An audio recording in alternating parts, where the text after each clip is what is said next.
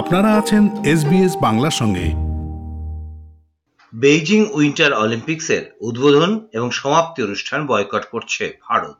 সম্প্রতি গালোয়ান সংঘর্ষে আহত চীনা সেনা আধিকারিকের হাতে উইন্টার অলিম্পিক্সের মশাল তুলে দেওয়া বিতর্কের পাল্টা ভারতের বিদেশ মন্ত্রক এই কড়া বার্তা দিয়েছে। বিদেশ মন্ত্রকের মুখপাত্র অরিন্দম বাগচি এক বিবৃতিতে বলেছেন, চীন যেভাবে অলিম্পিক্সে রাজনীতির রং চাপিয়েছে তা নিন্দনীয়। দু হাজার কুড়ি সালে পনেরোই জুন পূর্ব লাদাখের গালোয়ান উপত্যকায় মুখোমুখি সংঘর্ষে জড়িয়ে পড়ে ভারতীয় এবং চীনা সেনা। এরপর ভারত স্পষ্টভাবে জানালেও চীনের তরফ থেকে হতাহতের সংখ্যা নিয়ে ধোঁয়াশা বজায় রাখা হয়। এই পরিস্থিতিতে সংঘর্ষে আহত সেনা আধিকারিকের হাতে অলিম্পিক টর্চ তুলে দেওয়া আসলে ভারতের ওপর মানসিক চাপ সৃষ্টির একটি উপায় বলে মনে করছিলেন আন্তর্জাতিক সম্পর্ক বিশেষজ্ঞরা প্রথাগতভাবে অলিম্পিক্সকে আন্তর্জাতিক রাজনীতি থেকে দূরে রাখা হয় বিদেশ মন্ত্রকের মুখপাত্র অরিন্দম বাগচি বলেছেন Uh, yes, we have seen um, the reports on this issue.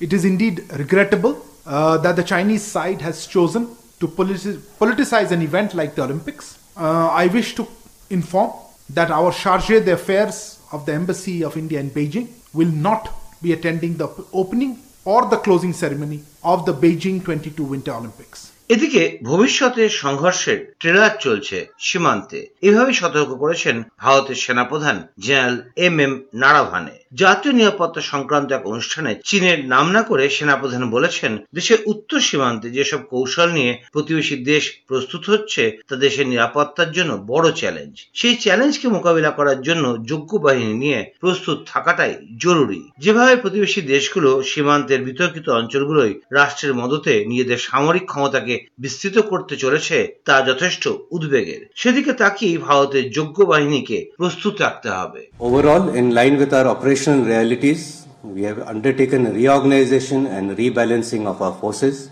Reorientation of additional forces to the northern borders has been carried out. Force restructuring, which is a very important facet for enhanced operational effectiveness and resultant structural optimization through the creation of integrated battle groups, is proceeding well. এবার দেশের অন্দরের কিছু খবর। অভিন্ন দেওয়ানি বিধি, জনসংখ্যা নিয়ন্ত্রণ আইন, সংবিধানের প্রস্তাবনায় সংশোধন। বিজেপি এবার সংঘ পরিবারের বাকি কর্মসূচি রূপায়ণের দিকে এগোচ্ছে বলে আশঙ্কা করছে দেশের বিরোধী দলগুলো। দ্বিতীয়বার ক্ষমতায় ফেরার পর থেকে প্রধানমন্ত্রী নরেন্দ্র মোদীর সরকার তিন তালাক নিষিদ্ধ করা, জম্মু কাশ্মীরে বিশেষ অধিকার তিনশো সত্তর অনুচ্ছেদ এবং পঁয়ত্রিশ এ অনুচ্ছেদ রদ করা, রাম মন্দির নির্মাণ, নতুন শিক্ষানীতির মতো সংঘ পরিবারের কর্মসূচি একের পর এক রূপায়ণ করছে বলে রাজনৈতিক শিবির মনে করছে। তারও প্রস্তুতির ইঙ্গিত মিলেছে। কেন্দ্রীয় সরকারের আইনমন্ত্রী কিরেন রিজিজু, বিজেপি সাংসদ নিশিকান্ত দুবেকে চিঠি দিয়ে জানিয়েছেন, নতুন আইন কমিশন অভিন্ন দেওয়ানি বিধির বিষয়টি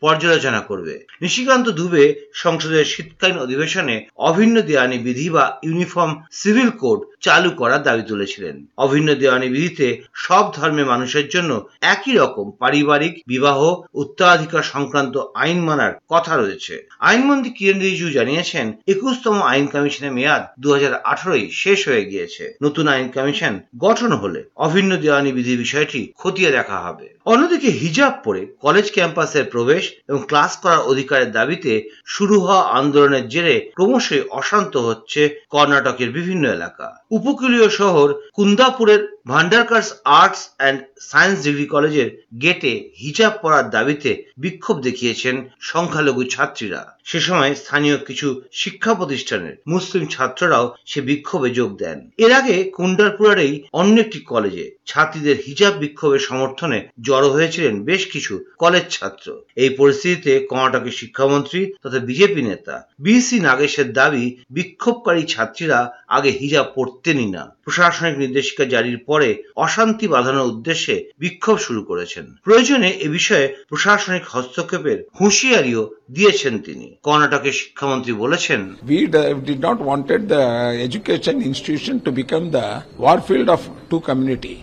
It is a sacred place where education is more important and every student should feel that we are equal. We are the citizens of the country. We should not be identified by our any dharma or etc. So we, we government clearly took a stand that this should not be done at the premises of the institution. উল্লেখ্য কর্ণাটকের উদুপি জেলায় প্রশাসনের তরফে সম্প্রতি হিজাব পরে ছাত্রীদের class যাওয়া নিয়ে একটি বিধিনিষেধ জারি করা হয়। নির্দেশিকায় বলা হয় হিজাব পরে ছাত্রীরা কলেজ ক্যাম্পাসে প্রবেশ করতে পারবেন না। স্কার্ফ পরে কলেজ ক্যাম্পাসে প্রবেশ করতে পারবেন। তবে সেই স্কার্ফের রং হবে দোপাট্টার রঙে। ক্যাম্পাস বা কলেজ ক্যান্টিনে বা আর অন্য কোথাও অন্য কোনো পোশাক পরতে দেওয়া হবে না। এর মধ্যে কংগ্রেসের নেতা রাহুল গান্ধী এক টুইট বার্তায় বলেছেন, মা সরস্বতী সকলকে জ্ঞান দান করেন, তিনি পার্থক্য করেন না। দেশ মেয়েদের শিক্ষার পথে হিজাব সমস্যাকে এনে তাদের ভবিষ্যৎ কেড়ে নিচ্ছে। খবর বিষয়টি হাইকোর্টে দ্বারস্থ হয় মুখ্যমন্ত্রী বাসবরাজ বোম্মাই, প্রাথমিক এবং মাধ্যমিক শিক্ষামন্ত্রী বি সি নাগেশ এবং সরকারি কর্তাদের সঙ্গে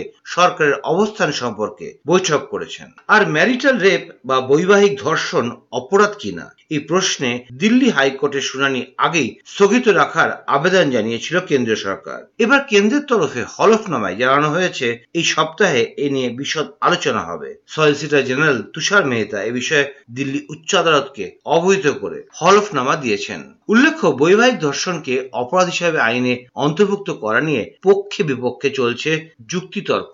এই আবহে দিল্লি হাইকোর্টে কেন্দ্রীয় সরকার আরও জানিয়েছে, কোন রাজ্য সরকারের প্রতিনিধি আদালতে উপস্থিত নেই। তাদের মতামত বা পরামর্শ ছাড়া সিদ্ধান্ত নিলে তা ন্যায় বিচারের পথে অন্তরায় তৈরি করতে পারে। তার যুক্তি ভারতের মতো বৈচিত্র্যপূর্ণ দেশে একজন মহিলার পক্ষে কোনটি বৈবাহিক ধর্ষণ আর কোনটি নয় তা প্রমাণ করা কার্যত অসম্ভব। কারণ এটি মূলত ঘটে ব্যক্তিগত পরিসরে। এরপর তিনি যুক্তি দিয়েছেন, আদালত যদি স্বামীদের ভারতীয় দণ্ডবিধির তিনশো পঁচাত্তর ধারা থেকে অব্যাহতি বাতিল করে, সেক্ষেত্রে শাস্তির বিষয়টি সংসদের হাতেই নষ্ট থাকবে। আর এর মধ্যেই মুম্বাইয়ের প্রবল যানজট বাড়াচ্ছে বিবাহ বিচ্ছেদের প্রবণতা। এমনটাই দাবি করেছেন বিজেপি নেতা তথা মহারাষ্ট্রের প্রাক্তন মুখ্যমন্ত্রী দেবেন্দ্র ফাডনবিসের স্ত্রী অমৃতা।